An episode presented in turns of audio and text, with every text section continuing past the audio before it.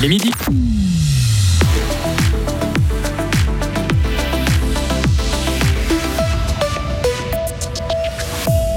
Affaire classée, le ministère public fribourgeois ne poursuivra pas pénalement Damien Piller dans l'affaire de la construction des Migros de Belfaux et La Roche. Il faut changer d'approche pour aider les médias en Suisse, disent des experts. Et puis, il n'a pas sa langue dans sa poche et s'engage à fond depuis près de vingt ans pour la transition énergétique. Rencontre aujourd'hui à douze heures trente avec l'ingénieur Marc Muller. Météo, dégradation pluvieuse demain après-midi avec du vent et fin de semaine perturbée et agitée. Mehdi Piquant, bonjour. Bonjour à toutes et à tous.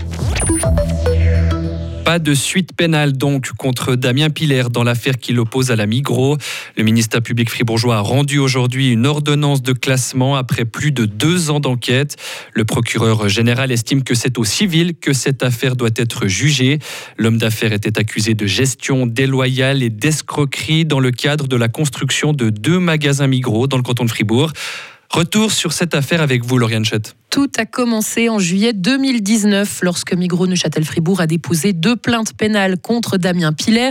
Le géant orange l'accusait de s'être enrichi personnellement à hauteur d'un virgule huit million de francs lorsque deux de ses entreprises ont été choisies pour réaliser les travaux de construction des Migros de Belfaux et de La Roche, alors qu'il était déjà le président du conseil d'administration de Migros Neuchâtel-Fribourg.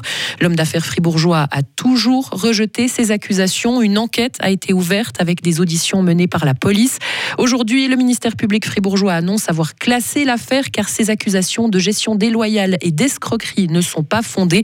Il s'agit, selon le procureur général, d'une affaire purement civile. Merci beaucoup Lauriane. Et suite à cette affaire, on le rappelle, la Migros avait organisé une votation extraordinaire auprès de ses cent vingt-quatre coopérateurs pour savoir s'ils souhaitaient la démission de Damien Piller. Une votation qui avait été ensuite entachée par la découverte de dizaines de milliers de faux bulletins. Vous l'avez peut-être constaté, le trafic routier a été dense ce matin à Bulle. En cause, la route de contournement H cent quatre-vingt-dix-neuf est fermée durant toute la journée. Elle est fermée à la circulation par tronçon pour des travaux de nettoyage de la chaussée. Des déviations ont été mises en place. Il fait partie des personnalités vaudoises de l'année deux mille vingt-deux. L'ingénieur Marc Muller, qui vit dans le canton de Fribourg, est très suivi sur les réseaux sociaux. Ses combats tournent principalement autour de la transition énergétique. Il n'a pas peur de dire que les Suisses se comportent comme des enfants gâtés en refusant par exemple les éoliennes ou encore le rehaussement des barrages. À l'heure encore des bonnes résolutions, nous lui avons demandé quels gestes pouvons-nous faire pour protéger la planète. Écoutez Marc Muller. Il y a la grande caricature du végétarien qui va faire un séjour yoga en Inde en avion. Ça, c'est le genre de caricature qu'on voit toujours. Effectivement, je fais quelque chose de très bien d'un côté et de l'autre côté, ben, je fais une, un énorme caca environnemental. Et tout le monde a ce biais-là. Personne n'est parfait. Les, les quatre vraiment grands gestes, c'est arrêter de prendre l'avion. Ça, c'est vraiment un geste très important. vingt-cinq pour cent de notre impact climatique en Suisse, c'est l'aviation. Passer de la voiture essence à la voiture électrique, si possible au train ou au vélo dans l'idéal. C'est le chauffage, changer de système de chauffage et manger nettement moins de viande et de la viande locale et de bonne qualité. Ça, c'est les quatre grands gestes complémentaires avec où est placé votre argent de votre deuxième pilier, où travaille l'argent, on peut dire c'est le cinquième pilier. Avec ces cinq-là, on fait déjà une énorme partie de la transition. Et vous voulez savoir pourquoi l'industrie du bois fribourgeois risque de beaucoup souffrir du réchauffement climatique ou si la technologie peut nous sauver? Eh bien, ne ratez pas notre tag de l'info de douze heures trente aujourd'hui. Marc Muller répond à toutes ces questions. Dans l'actualité aujourd'hui, cette hausse des loyers en Suisse, ils ont augmenté de près de trois pour cent l'année dernière. C'est plus que les années précédentes, selon le portail immobilier Homegate aujourd'hui. La tendance s'observe partout dans le pays. C'est le canton des Grisons qui a connu la plus forte augmentation. Cette forte hausse est le résultat d'une pénurie croissante sur le marché du logement, couplée à une augmentation des frais de chauffage et des charges. Tous les médias doivent pouvoir recevoir une aide financière, peu importe leur canal de distribution. La Commission fédérale des médias propose aujourd'hui un nouveau système de soutien en faveur de la presse. Elle souhaite que les radios, les télévisions, les journaux et les plateformes en ligne soient mis sur un pied d'égalité. Mais est-ce que cette approche ne risque pas de tuer les médias traditionnels? Écoutez la réponse d'Anna Jobin, présidente de la Commission fédérale des médias. Loin de nous euh, la volonté d'aller dans cette direction, et bien au contraire, nous sommes convaincus qu'une aide technologiquement neutre permet aux médias existants également d'investir là où bon leur semble. Donc tous les médias sont toujours libres d'investir dans du papier, le radio, la télé, et d'ailleurs il y a une excellente offre journalistique qui se fait par ces vecteurs-là.